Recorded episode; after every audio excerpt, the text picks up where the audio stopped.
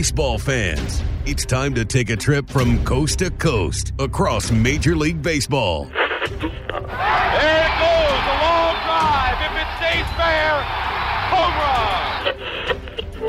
One strike away. Sandy into his windup. Here's the pitch. Swung on and missed a perfect game. Fly ball deep left center. Grissom on the run. Yes! Yes! Yes! The Atlanta Braves given championship. Listen to this crowd.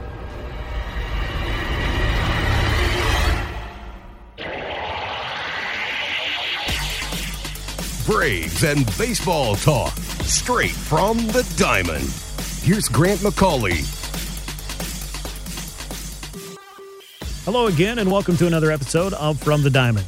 As always, I'm Grant McCauley, and it's time for another chat about what's been going on for the Atlanta Braves, who have been red hot in the month of August. How hot, you ask? Well, they are now the first place Atlanta Braves as we sit here recording this on Monday, August the 16th.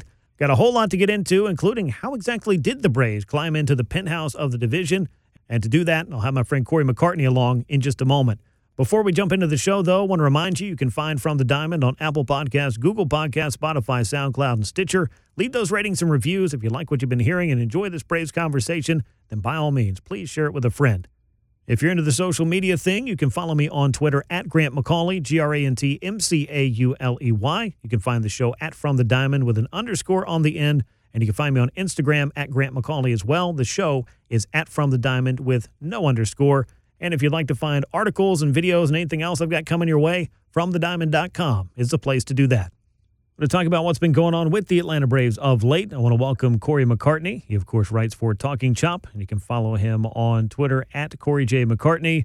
Man, when last we spoke, the Braves were coming off the trade deadline, which was very busy. They added a bunch of pieces, and they were in hopes of making a run in the NL East. And Corey, if we fast forward a couple of weeks, I would say the Braves are indeed making a run in the NL East as they're sitting in the penthouse all of a sudden. And it's pretty safe to say that this was Alex Anthopoulos' idea, his hopes for what adding talent at the deadline could mean to his team. Thanks for having me on again, Grant. But yeah, obviously you get talent, you you expect that talent to perform for you. It's done that, and and certainly the Braves have taken advantage of a schedule that's been really primed for them to mm-hmm. be in this position. I mean, the Reds were a tough test, uh, but they're beating a Nationals team that they were supposed to have beaten, and it's certainly you've got six more games here that are set up for them to build upon this lead. So.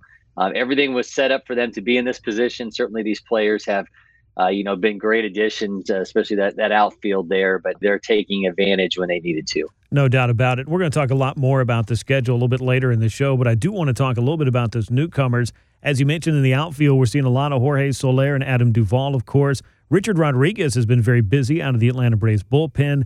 Meanwhile, the other addition, Eddie Rosario, he's out on a rehab assignment and could be back soon as well to make his Atlanta debut. So it turns out that these were the kind of deals that added depth, I think, to a team that was without it almost all season long. And when you have more talent to work with, it gives you the opportunity to, I think, go a little bit further, even if those players aren't going to replace the likes of, say, Ronald Acuna Jr., who the Braves would very much like to have, but they had to do something to try to replace that.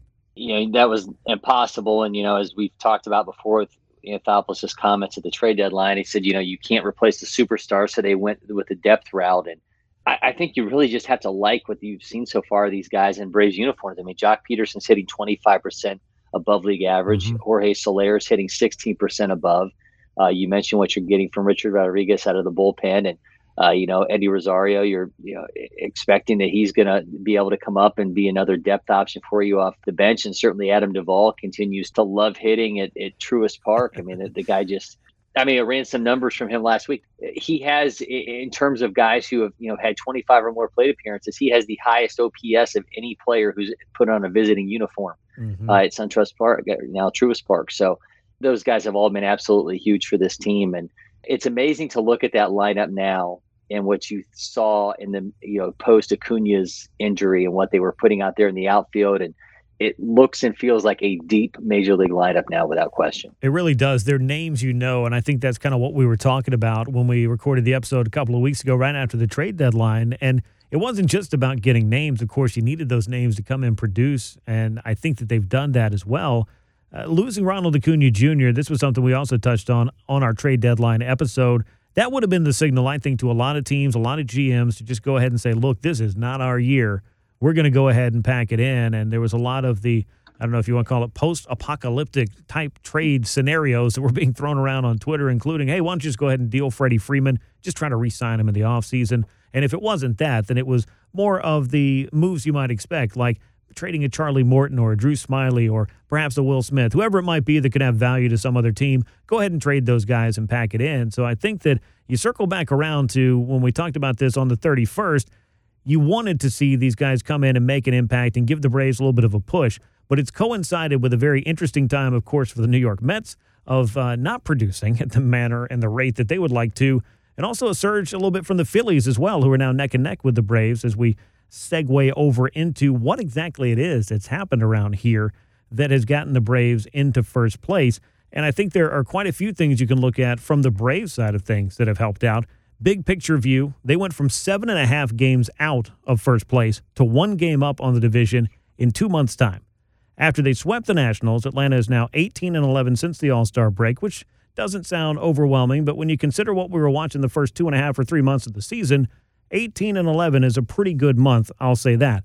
Braves are 10 and 3 here in August, and during which time the Mets are 4 and 10 and have tumbled from three and a half games up in the division to two and a half games out in the standings as they come into play this week. And the Braves enter this week a season high six games over 500 after not making it over that mark until the 109th game of the season. Corey, I'll just say this, and I'll get your thoughts on it. It's been a wild, crazy, just unpredictable ride for the Braves, but they're right where they wanted to be this time of year, that's for sure. Yeah, absolutely. And you know, the, every approach to the trade deadline was was really based upon the Mets' inability to pull away when they should mm-hmm. have. I mean, you're looking at a team that now is is a 400 winning percentage in the second half of the season. They're 12 Yikes. and 18.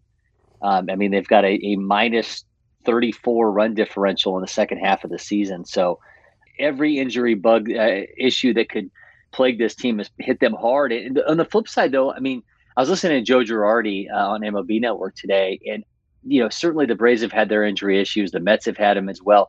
The Phillies have had a ton of injury issues, mm-hmm. especially in their lineup. And you know here they are, you know, a game back, and Bryce Harper's kind of scuttled a little bit after a lot of MVP talk with him, but it's setting up to be a really fun race down the stretch. And I, I kind of go back to a comment you made there about you know the deadline and with the approach and whether you know pack it in and move on from veteran players if this was the NBA, if this was the NFL, and you knew you were going to get an immediate impact player in the draft, mm-hmm. maybe that changes you know, the approach to the deadline. But it's just not the reality in baseball. And certainly, the, every indication that was that this Mets team could be chased down, and they've been more than chased down. They've they've certainly helped that uh, with their own inability to to produce and and you know pull away when they could have and the Braves have very much taken advantage, but it's got to be, you know, incredibly frustrating to be a fan of this Mets team, to know what the, the, talent they've had and the inability to actually put it all together at once on the field. And, um, you know, you bring in Javier Baez and you're still waiting on, you know, DeGrom that when, when is he going to get back? And,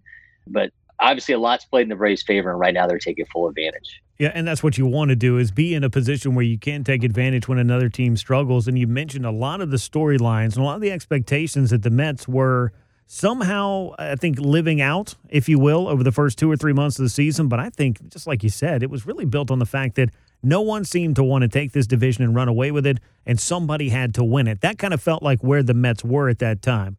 And they have, of course, the best pitcher in the world in Jacob DeGrom but they don't have him right now. You really didn't get the impact you wanted from Francisco Lindor. He's been hurt.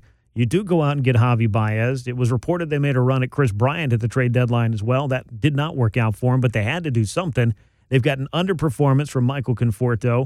Uh, Dominic Smith hasn't been the player he was a year ago. The Mets have dealt with their injuries as well. And it's just a team that they looked very mortal, if you will. They looked vulnerable at some point for another team to either head to head, take a series from the Mets and make a division race out of it, or to wait for the Mets to have to go through the kind of grind that we'll talk about a little bit later in the schedule where they are and they're beat up. So there really wasn't any indicator for me, at least at the trade deadline, to say, look, this division belongs to the New York Mets, and we need to go ahead and accept that as the other teams and move on from it. And I think that as you look at what the Braves are dealing with, as I said, seven and a half games out of first place in the middle of June.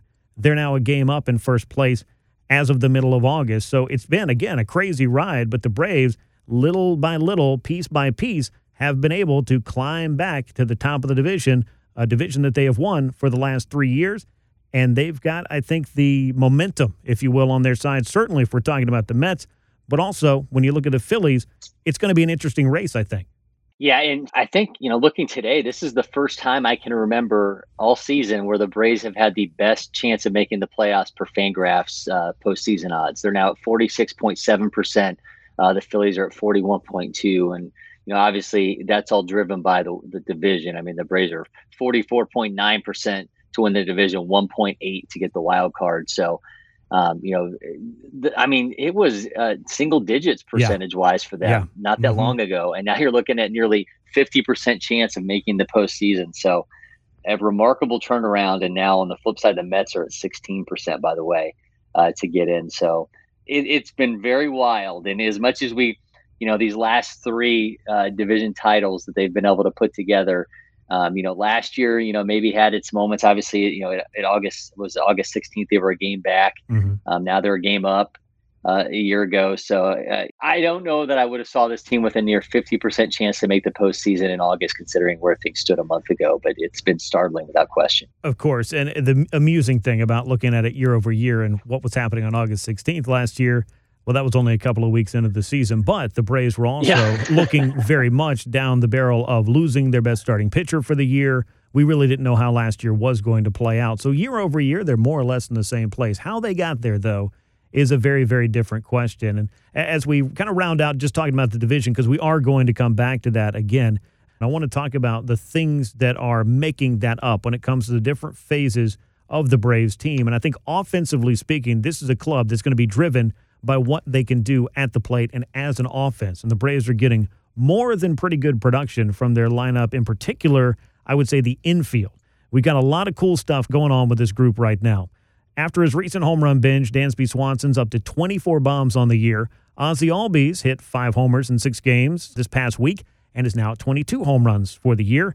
Freddie Freeman and Austin Riley each hit their 25th by going back to back on Sunday against the Nationals. So, Corey, with 44 games to go, Atlanta's infield could become the first in MLB history to have all four starters hit 30 or more home runs.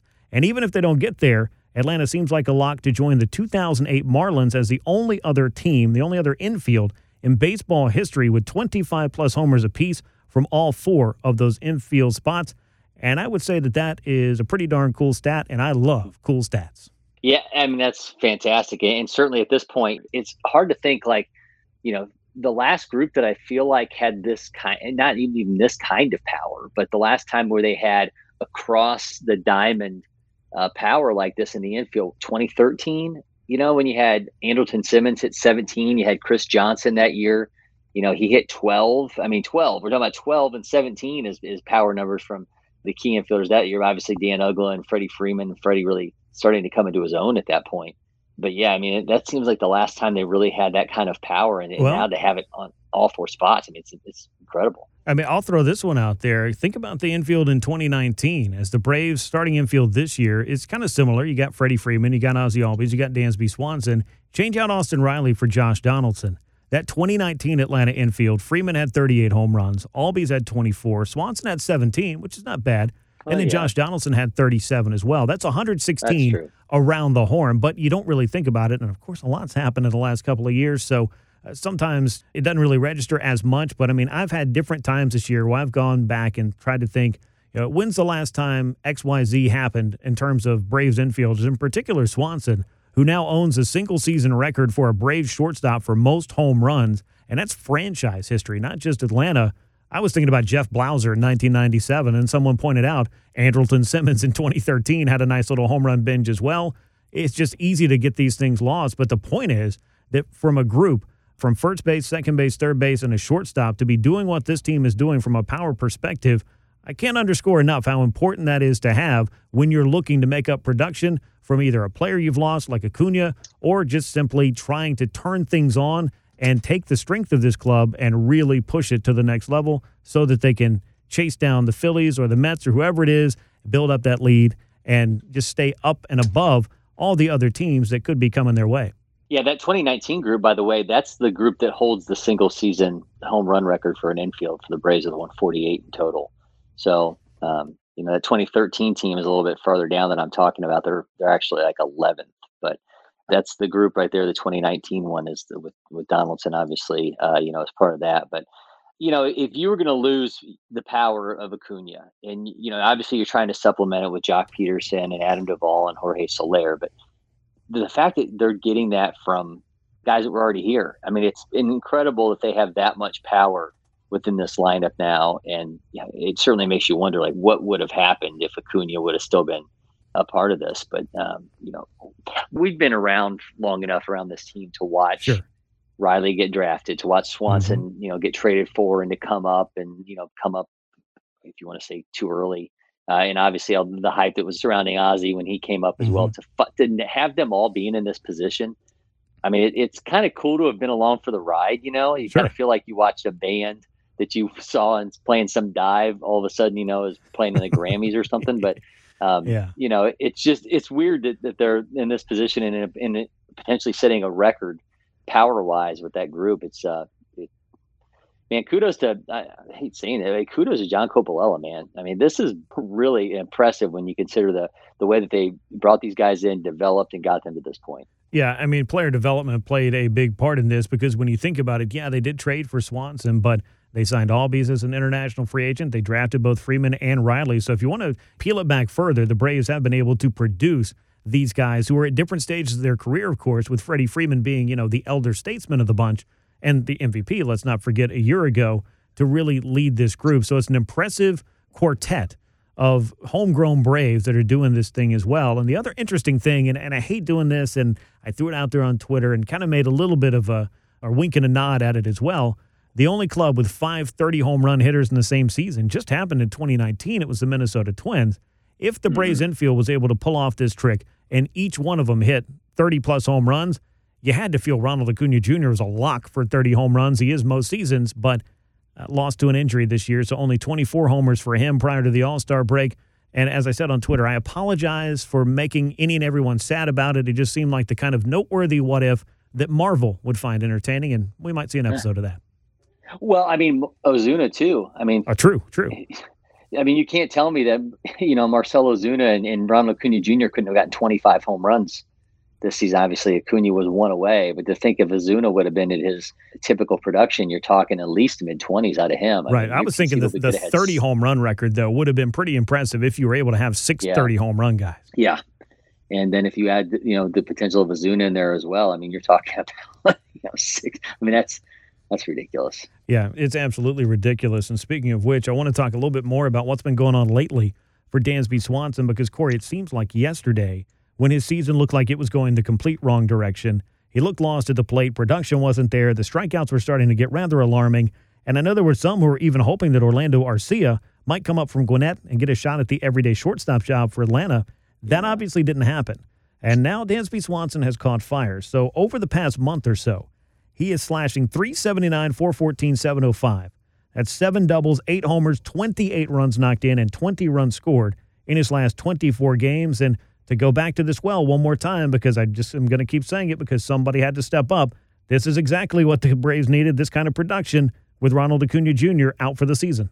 Oh, oh, without question. And, you know, I, I think the, the stuff I really love about Dansby this season is the hard hit rate is at a career high, 46%. percent mm hmm It's a 5.4% increase year over year. The hard hit rate, you know, is a career high, 12.7%. That's up 1.3% year over year. So, you know, we know obviously, you know, the pressure this guy has dealt with being a former number one pick, you know, coming to his hometown. I mean, I can remember the day driving down to the, the stadium when he got called up and they literally had digital billboards around the city that welcomed him home this guy had to deal with some insane levels of pressure and you know slowly but surely i mean he's i'm not saying he's proving every bit to have been worth the number one overall pick by the diamondbacks that season but certainly you've seen progression from him each and every year and i think you're seeing the, the plate discipline now you know you're seeing the ability to put the ball in play consistently and with high exit velocities mm-hmm. and you're you're seeing a guy who has developed and we watched him develop and i think that's been you know one of the cooler parts of this is that he's gotten to this point but having gotten there last year you know you could have called i'm admit i was one of the many people who looked at what he did last year and said well okay well that BABIP is played a big part in this in a small sample size mm-hmm. of a season. And now you're seeing a guy who, okay, maybe last year wasn't just the fact that they played 60 games and that it was his first healthy season. He was progressing, and now you're seeing that further progression, and it's really taken off in the power department. So I think he's been a revelation these past two seasons of what he's been able to do. Yeah, he definitely has. And I do remember back in 2016, it was the middle of August. There was not a whole lot going on for the 2015 and 2016 Braves when it came to just the highlights. So you did start to get really excited if there was going to be a kid that was going to get called up, that was going to come up and get a taste of the big leagues. Do you happen to remember, in strange trivia for this podcast, what it was Dansby Swanson said that he bought as his meal on his way to Atlanta to get called up?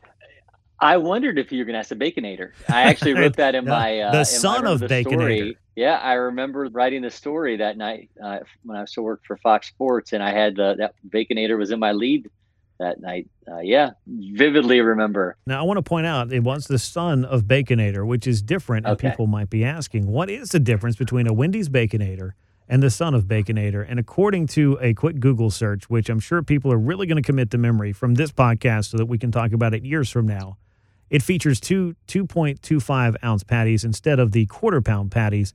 Son of Baconator features all the same ingredients of the original, just in a more compact form. So make of that what you will. That was what Dansby Swanson ate on his way to make his major league debut, you know, some five years ago, I believe tomorrow. So as we sit here recording this, we're kind of uh, on a fun little anniversary of Dansby Swanson making it to the big leagues. And now, five years later, you know, we're having a conversation about how this guy's bat – is one of the impact spots of this lineup for a Braves team that just climbed into first place and is heading down the stretch with a chance to win a fourth consecutive division title. Swanson has certainly played a part in that over the years, and perhaps none more so than this year, depending on how things play out.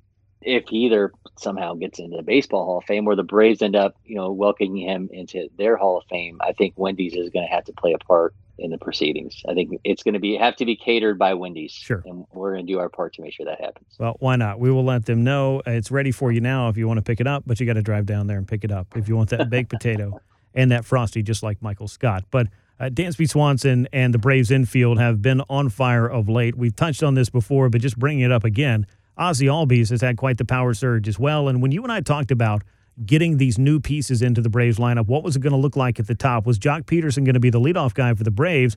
Well, as it turned out, Corey, our discussion about how I and I think you would be interested in seeing Ozzie Albies at the top of the order. That's what we've seen of late. He hasn't necessarily gotten on base at a super high rate, but man, he's had some big hits, including a walk-off home run a few days ago. And I like giving Ozzie the plate appearances at the top, and unless or until he happens to struggle and is just not doing the job up there, I would leave him right up there. I like having the switch hitter at the top of the lineup and giving Ozzie as many plate appearances as you can right now, given the circumstances. Yeah, I, I completely agree with you. I mean, the 849 OPS is good. It's obviously not spectacular. Um, you know, you've gotten five home runs from him in that spot so far. He struck out 12 times. Um, you know, but he's got a 311 OBP, and you know, certainly mm-hmm.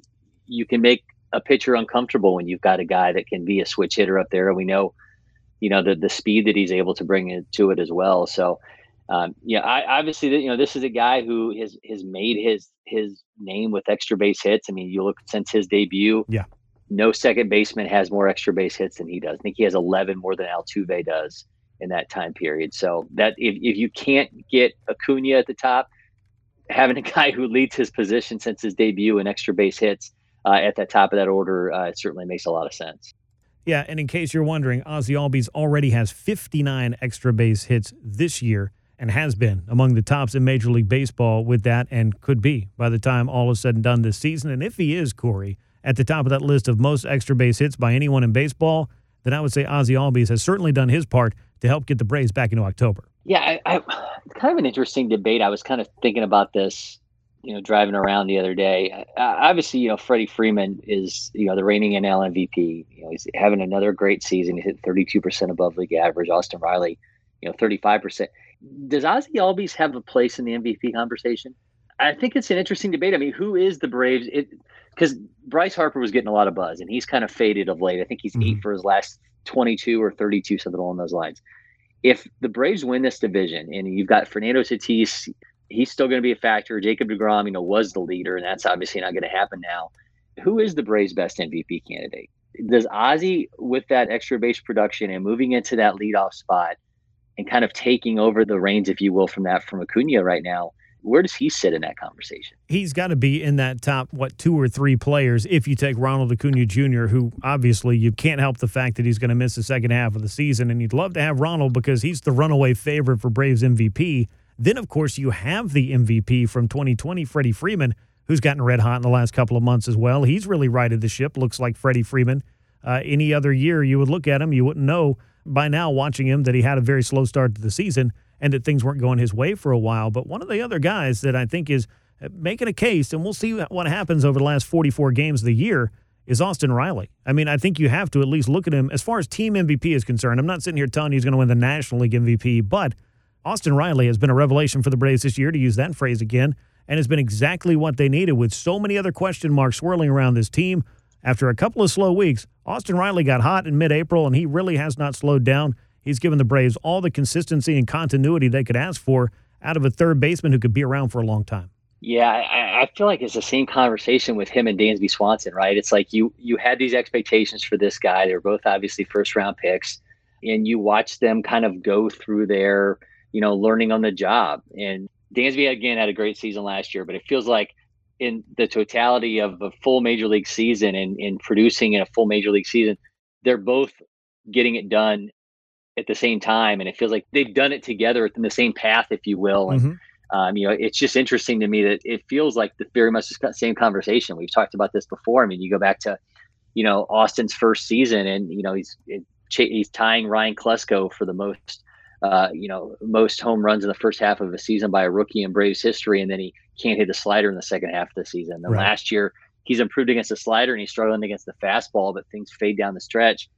This year, he's putting it all together, and very much like the conversation with Dansby Swanson, the plate discipline has improved dramatically. I think one of the more, more interesting things with Austin Riley is the amount of times he, his first pitch swing percentage is down dramatically year over year. I mean, he just the patience out of him, uh, you know, has been huge. And you think about, obviously, we talk a ton about what you lost in Ronald Acuna Jr. when and it's irreplaceable, but think about what you lost in Marcell Ozuna and lineup protection yeah. with oh, Freddie yeah. Freeman. Austin, yeah. I mean, Austin Riley has been every bit the answer for not having Marcell Ozuna, And it's kind of mind boggling to think where this team would be if they didn't have Austin Riley. I think you could you could very much make the conversation that he's been the most important player on this team because you didn't know if he was going to be able to consistently do it this season and you know he's done it in spades. He really has. He continues to make big contributions to the Braves. He made a big one with a glove on Sunday to help Atlanta finish off that sweep against the Nationals. But if we were coming into this podcast on what April the first, or let's say opening day,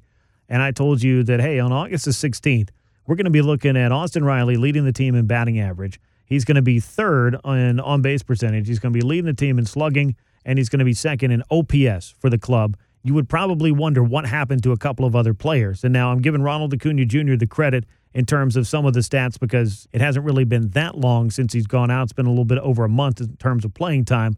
But by the time we get to the end of the year and we talk about who were the Braves' best hitters over 162 games, you're going to have two names there, I think, in terms of most consistent, most impactful players, and the numbers really bearing it out. It's going to be Freddie Freeman and Austin Riley. And you can make a case, of course, for Ozzie Albies and Dansby Swanson, perhaps. There's a lot of baseball left to be played, but two guys that have really done it and are looking at the team lead, if you will, when it comes to home runs, when it comes to uh, on base percentage, and just overall production and OPS. Freddie Freeman and Austin Riley are ahead of the pack by a good little margin, especially in the absence of Ronald Acuna Jr., who everybody expected to be pretty much at the top of any depth chart the Braves were making. And if they weren't doing it, I mean, think about an outfield that you were trotting out there at times that had Almonte, Heredia, Arcia. I mean, it's, it, you know, everything was set up for this team to fail, right? I mean, you think about the amount of injuries, you know, the fact that, you know, you were, how aggressive were they going to be at the deadline? The, the fact that they've gotten those corners, those corner guys, I mean, I mean, the middle of the infield has been, you know, obviously red hot of late. But the corner guys have literally, you know, lack you know, pun intended, I guess, have been the cornerstones for this team this mm-hmm. year. And even having them in this position, you think about losing d'Arnaud for a long year for 86 games. I mean, it's really remarkable to think that they're in this position. And I, I think, you know, if they end up winning this division, you look at the last four seasons, is this going to be the most impressive of those four when you consider what they've gone through? I mean, obviously last year was its own little monster, and and how who, how Sure, are you going to sure. work through, you know, innings and you know what was are were we going to be able to play sixty games and all those little factors that play with it. But the fact that they're in this position with all they've dealt with, I mean, it's I keep using the word, but it's remarkable that they're in this position, and it's honestly it's stunning considering all they've dealt with. Yeah, I mean they've overcome a lot. I mean Cristian Pache got hurt and then he was demoted down to AAA because he just wasn't able to produce enough at the big league level. He just didn't look like he was ready when almost everybody expected him to be the everyday center fielder this year. Then you throw in Acuna and Ozuna both being injured out for the year. Clearly Marcell has some other problems that everyone is well aware of that's going to keep him off this club for the foreseeable future, if not ever putting on a Braves uniform again. But just looking at this year in a vacuum on the on the field in terms of what you're putting in the lineup, the Braves have had a lot of lineups that I would say were not filled with names that exactly inspired confidence once you got past Freddie Freeman, Ozzie Albies, Dansby Swanson, Austin Riley, and Ronald Acuna Jr. until he got hurt. There was a lot of plug and play. The bottom of the Braves lineup seemed like a black hole, particularly with Travis d'Arnaud out. And now you go out, you get a Joc Pederson, you get a Jorge Soler, you get an Adam Duvall, Eddie Rosario on the way in. I think having Stephen Vogt as a backup for d'Arnaud will be useful down the stretch as well. This is the opportunity to have a team that's uh, really starting to come together and have the pieces it needs to make this run down the stretch. And that, in turn, has really put the Braves where they are. But production wise, when you look at guys that have been the driving forces this year, I know a lot of folks were worried about Freddie Freeman because the results simply weren't there early on. The numbers weren't there. He's rounding into form at the right time. Riley, Swanson, Albies, this infield, very, very exciting. And a remade outfield has Atlanta in a place where they're going to be able to score some runs. And I think that this is a club that's going to have to score some runs if they want to succeed. And Atlanta welcomed back catcher Travis d'Arnaud, as you mentioned. He got back in the mix last week after missing nearly three months with a torn ligament in his thumb. That's another boost for the lineup, and that's more firepower for a team that's probably going to need all the runs and more that it can get more nights than not. So the time period between when he got lost to that thumb injury and the day he returned, they were the worst catching group in baseball. They, had 46 weighted run created plus. Oof. So 54% below league average hitters at that catcher position. They were abysmal. And then you know, I think it kind of goes unsaid too what he, what he means to that pitching staff as well. I mean, not Stephen Vogt's a, you know, a veteran guy, you know, Kevin Smith's been around.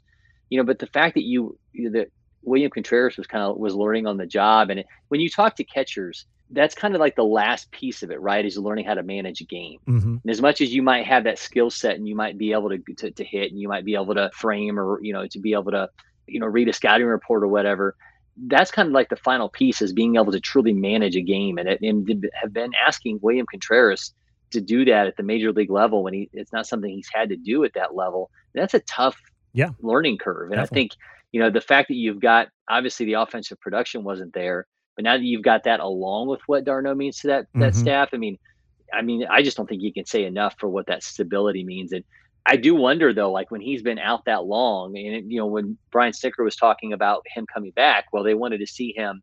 You obviously, didn't happen. They wanted to see him put together, you know, complete games, you know, two, three uh, game stretch. But they needed him back, and you know, is the workload going to be a concern with him?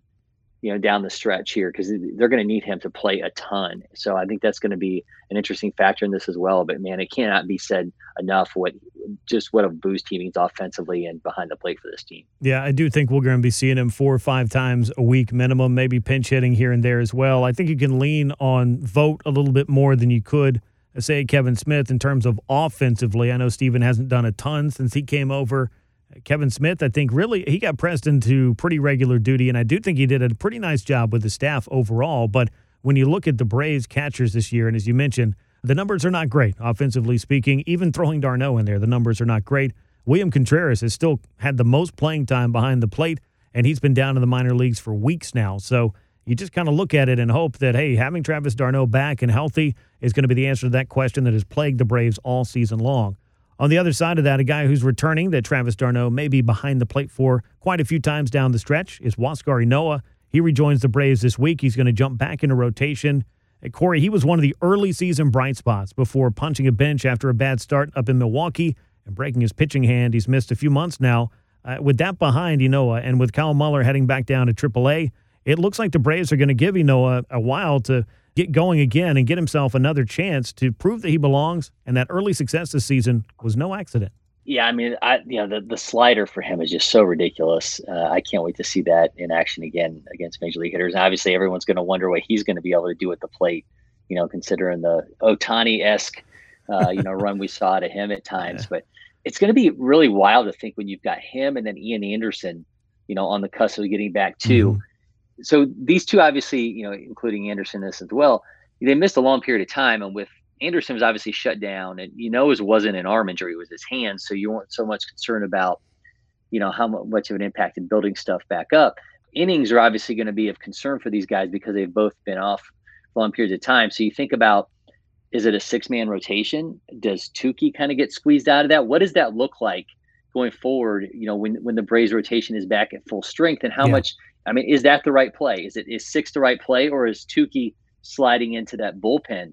uh, the right play. I think it's going to be an interesting decision they're going to have to make here. But I think when everyone was concerned about what innings were going to look like in 2021, the timing of all this is interesting for the Braves if they want to be able to guard guys uh, over these past, you know, these final what is it, six weeks. I don't foresee there being a six man rotation kind of thing for the Braves. They've hinted at that a couple of times over the last few years, but honestly, Corey, they never really stick with it for very long. So I never really yeah. get my hopes up that hey, we're going to get more innings for this player or that player. And as you look at it right now, a lot of those discussions we were having were a few years ago when you're just talking about developing arms or things of that nature.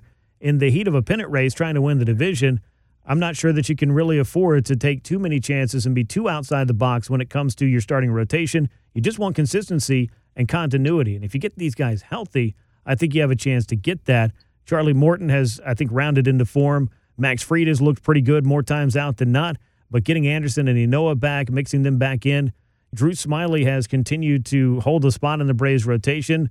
For the most part, it's been somewhat unspectacular, but it's gotten the job done enough.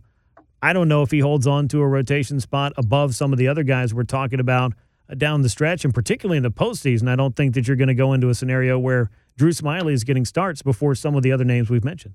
I found this interesting. They've won 11 of Drew Smyly's last 12 starts. I saw that. That leads the majors in that time period. so funny how that works. I mean, and he's not been. I mean, you I've, you said it. I mean, he hasn't been great. I mean, he's got sitting on what a 3.34 ERA in that time period. You know, he's he's you know struck out 53s, walked 22. I mean, he's got a homers. You know, 723 OPS against. Obviously, he's allowed six home runs in that stretch.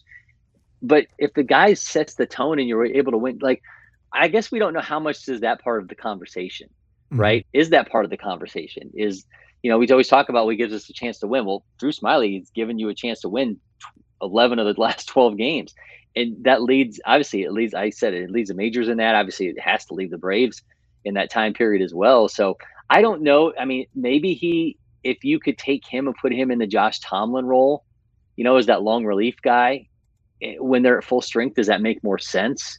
Because obviously we know how electric Touki stuff can be, but it can also be very much.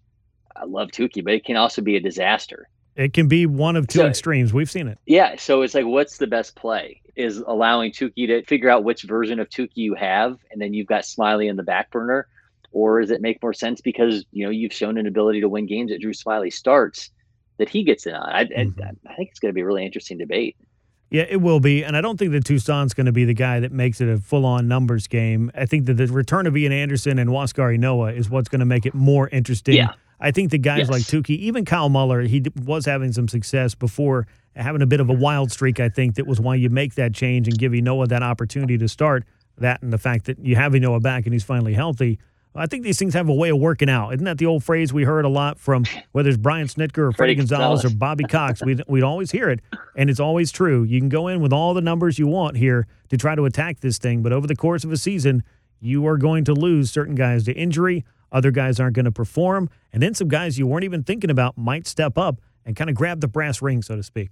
Yeah, when you say th- these things have a way of working themselves out, I just automatically think of Freddie Gonzalez that was the operating line for him. All those times when we wondered, well, how are you going to manage this? How is this going to play? And that was always the answer. Yeah, and maybe he hadn't made up his mind at that time either. And by the time he had, that guy could be hurt, traded, or some other thing could have happened. Who in the world knows? But getting Ynoa back, getting Ian Anderson back when that time comes, those will be big things for the Braves. Boosts for the rotation if they're able to do what they have done for the majority of the season and, in Ynoa's case, able to just pick up where he left off before he got hurt. Now, I want to flip the conversation to the other side of the Braves pitching staff, which, of course, is what happens in the bullpen. And I think that most Braves fans can appreciate winning more nights than not. But there's something to be said, Corey, for winning in the fashion that one prefers. And much of that is tied to how you get those final three outs. Will Smith has been under fire, especially online, because his ninth innings tend to get a little bit busy on the base paths. Let's call it that. With Richard Rodriguez on board, I'd at least entertain the idea of putting him in some matchups for saves on some nights, maybe sharing some of that load there. Is that something you expect to see as well, or is that maybe just one man's theory or two men's theory, as the case may be, as the Braves really just stick with what's been working? I mean, I would love to see them do it, right? I mean, what's the point in having that kind of depth if you don't play matchups or play the hot hand? You know, I remember Jim Johnson. You know, I hate to bring up a, a sore name for a lot of Braves oh, fans. So does John Hart. but I, I can remember Jim Johnson just talking about when you're a guy in that bullpen and you're a guy who's closed games, just the understand that you know when you're going to go out there is beneficial and how mm-hmm. you mentally approach a game. But I just don't know if you're uh, someone who's trying to include, you know, the feel and the analytics and the depth that it makes sense to approach something like that. And when you've got a guy who's not Craig Kimbrel, who's not Liam Hendriks, who's not, you know, Aroldis Chapman, who's faced the minimum of batters once in his last 10 games, and when talking about Will Smith, it makes sense to say this is our defined closer, a guy who's, you know, blown three saves since July 1st. Uh, it, to me, you've got Richard Rodriguez, you've got you know obviously Will Smith, you've got Luke Jackson who's been fantastic mm-hmm. here. Tyler Matzek has yes, been definitely nails. Um, definitely. Um, Chris Martin has the ability to do it. You have so many options. So why approach it from the end of saying this is the guy if he's getting himself in position where it's becoming more cardiac than it is effective? Yeah, and let me throw a few stats at you. And one that you threw at me that I think was really fun. I looked up while we were talking. In his last five outings, Smith has allowed five hits, two of those are home runs, and walked five batters while striking out six. That's across the course of five innings. The Braves have won four out of those five games, so the result is there. And there's that saying about playing with fire, and we've seen it more than a few times this year. If you do it for too long, you're going to get burned. Walk a batter, give up a homer. Those kinds of things aren't what you want to see from your closer in a tight game. And we have seen them happen. We've seen them happen recently. But I went back and looked. Remember, I told you the Braves had gone from seven and a half games out to one game up in the National League East. Over that time period from June the 17th to August the 15th for Will Smith, he's made 22 appearances. The Braves have won 20 of those games. Now, it's not fun to lose the two that you did. And of course, there is something to be said again for the way that you win games and how you want to feel in those final three outs of the ball game. But, you know, the Braves have been winning, whether or not it's been a little bit crazy at the end or not. And looking at what Richard Rodriguez has done, it's kind of fascinating to me He's come over, he's tossed nine scoreless innings in his nine appearances with the Braves. But for a guy that was averaging 13 punchouts per nine in 2020, he's averaging just seven this year, Corey, and just four strikeouts per nine. So just four punchouts in general over his nine appearances with the Braves. I don't know what to make of that just yet. He's getting the job done, but certainly not what we've come to expect from our high leverage relievers. No, it's not. And I kind of dove into the numbers at the trade deadline on him. The slider usage for him has gone way down. And you look at back in 2020 when he was punching guys out like crazy, his slider percentage was at a, a career high that year. Yeah. And now he's much more using the fastball. But the fastball with him is so interesting because it's not elite in terms of the velocity, but it's got crazy spin. He's in the top 90% in uh, spin rate on his fastball. So it's hard to square up. I mean, I think yeah. he's gotten to the point, I guess, where you're just going to limit guys' ability to make solid contact as opposed to selling out for the strikeout. So I think it's an interesting approach. But regardless of who the Braves have in the closer role and who gets the, the most reps down the stretch here, whether it's Will Smith, Rich Rodriguez, you know, if Matzek finally gets a chance to do mm-hmm. this, it's not just about winning these games now. It's also about when you're in the NLDS, if you make it to the NLCS and you're playing teams with depth and they have the ability to bring ridiculous bats off the bench, like let's say it's the, sure. they uh, face the Dodgers again and you've got Pujols sitting on that bench, who do you have faith in getting those outs? That's what's more interesting to me is is not about necessarily the effectiveness. It is that's part of it, but the confidence level that you have with that guy. I think that's that's real, really to me a part of this conversation of figuring out that ninth inning for this team. Yeah, there's a huge, huge, huge advantage to having a bullpen that has more than one weapon. And it's not just that, hey, save your best weapon only for the ninth inning. I think we've learned yeah. over the years that you do have to have a cast of characters. It's something the Braves did really well a year ago. But as we talk about the guys that the Braves have, and we can also talk about the guys that they don't have. Of course, Mark Melancon did not come back and resign. By the time the Braves brought Shane Green back, I kind of thought that they rushed him back to the big leagues. And now we see, as of this past week, the Braves have released Shane Green and don't feel like he's a guy that could contribute at all. Given the numbers, I don't blame him for making that decision, particularly when you go out and you get a Rodriguez who can come in and hopefully give you the kind of high leverage innings or performances that you were hoping to get from Green. But I think you hit the nail on the head with Tyler Matzek really figuring it out, with Luke Jackson continuing to make his contribution, which people can say whatever they want to say, but as far as the overall bullpen success, Luke Jackson's name has to be on the list of things that have gone more right than wrong this year there are some options there because the game's not only going to be won or lost in the ninth inning. There's a lot to be said for how you get there at the end, but it sure would be nice to be able to breathe a little bit easier in the ninth. It just hadn't been the case for Will Smith lately, and uh, perhaps over the next what five weeks, six weeks of the regular season, he's able to get that under control and start having some of those innings that really build up not just his confidence, but also the confidence of Braves fans that hey, we've got this lead. These are the guys that are going to protect it and now we can go about the business of hopefully winning a lot of ball games, winning a lot of series. So, I mean, let's say that the Braves make the postseason and this bullpen, you know, they continue down this path, and, and Will Smith is the one that they bring in in these high leverage situations. I mean, Rich Rodriguez has been fine, but if you didn't go out and get the biggest guy that was available to be in that situation for you, is that going to end up being kind of the story of this team that they didn't get that guy that was going to be there to close the door? I mean, because you could have had Kimbrel, right? I mean, he's mm-hmm. got a $16 million option for next year. You could have swung that deal.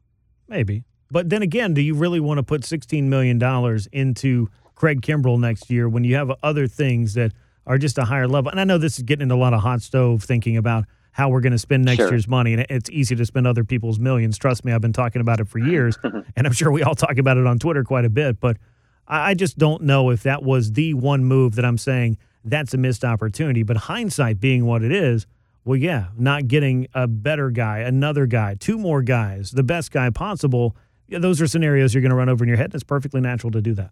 I like Rich Rodriguez. I've been mm-hmm. high on him all season. I just think there were, I think you could have approached it the same way you approached the outfield, and you could have done it from a depth perspective in terms of just, you know, going out and getting Rodriguez. But that's been the thing that this team has not even, I mean, Melancon was good last year, but it, they have not had for a while that guy that you just feel like, oh no, the other team knows it's over when that guy comes out of the uh, bullpen, right? I mean, it just you know, they they haven't had that aura in right. the ninth inning for a while. But think about this too: how many teams actually have that?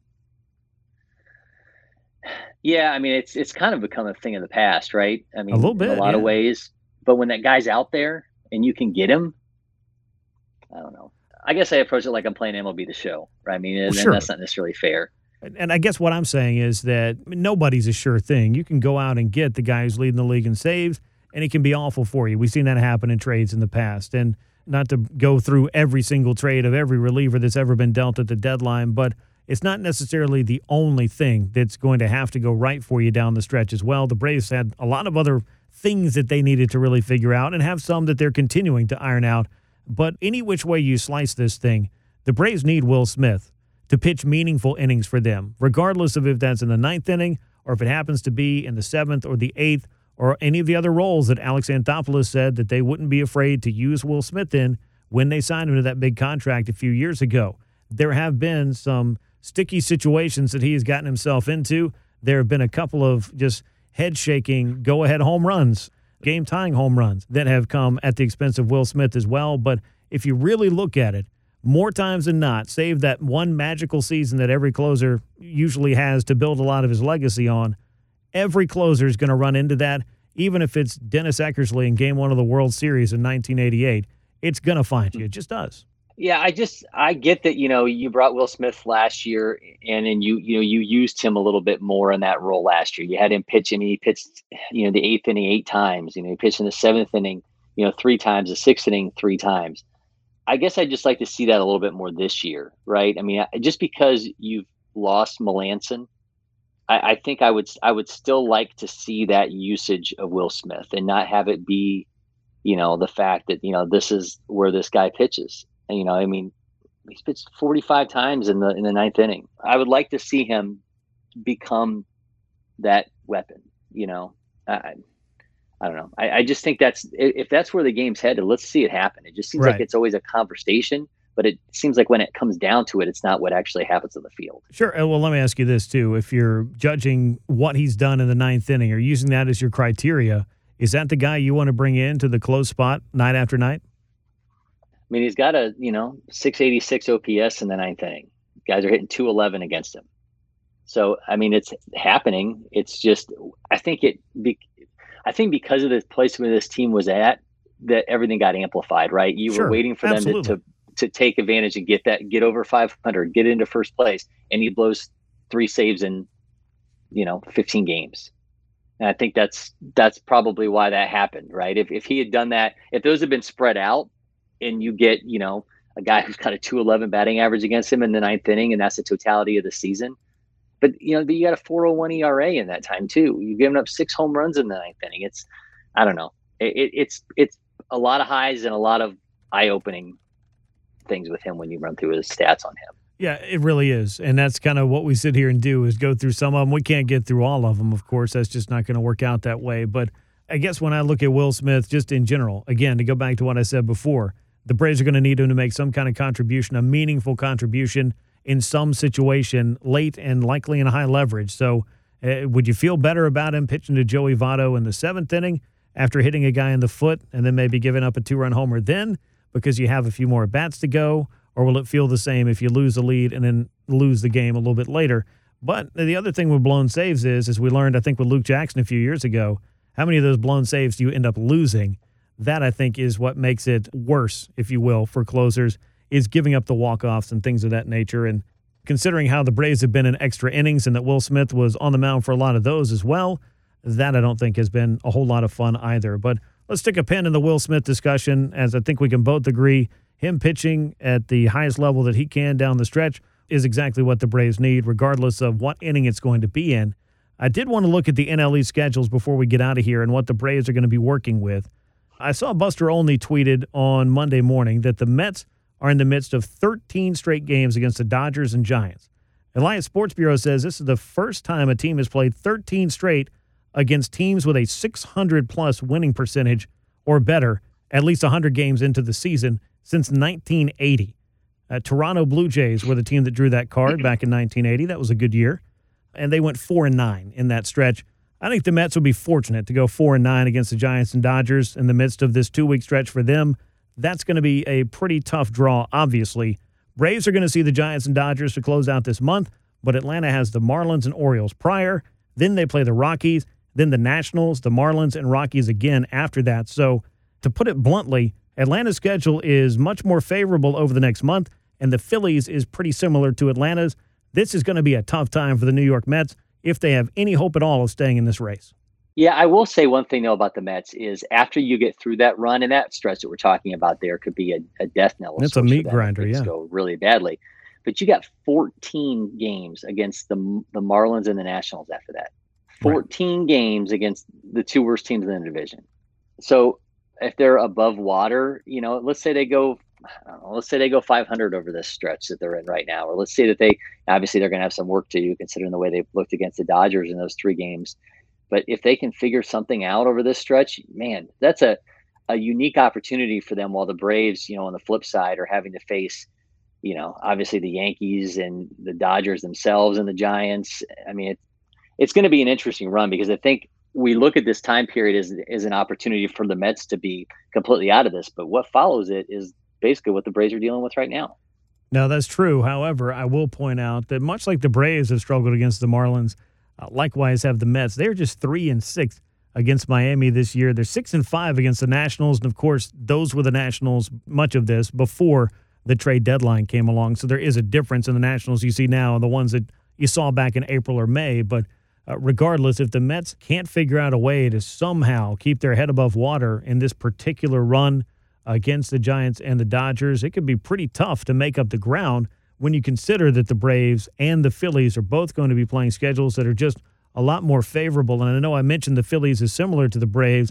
Well, they're embarking on a stretch over the next month where they'll play the Diamondbacks. Then they do get the Padres and, of course, the Tampa Bay Rays, but they play Arizona again, then the Nationals, then the Marlins. They have a date with the Brewers, then they get the Rockies and the Cubs. So Philadelphia, more than not, is going to be seeing a handful of tougher teams and a bunch of sub 500 opponents.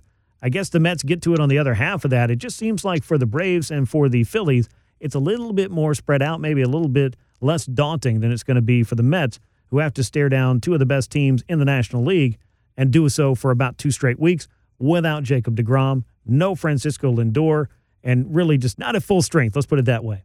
Yeah, you mentioned that date with the Brewers for the Phillies. Then they get 15 of 18 against teams that are struggling, and you get the Rockies, the Cubs, the Orioles, and the Pirates. Yeah, trying to you know within three games against the Mets. So I you know that's September 28th to 30th series here in Atlanta between the the Phillies and the the Braves is going to. I mean, that could be huge. Yeah, I mean that could not to get ahead of ourselves here, but man, that feels like that could be the deciding factor in this division. Is going to be that three game series here in Atlanta. So I think the schedule is setting itself up to be very interesting. And then obviously, you know, the Braves are going to close with the Mets. So that last little stretch for the Braves is going to be a lot of fun. Basically, from September 24th when they face the Padres until October 3rd when you close against the Mets.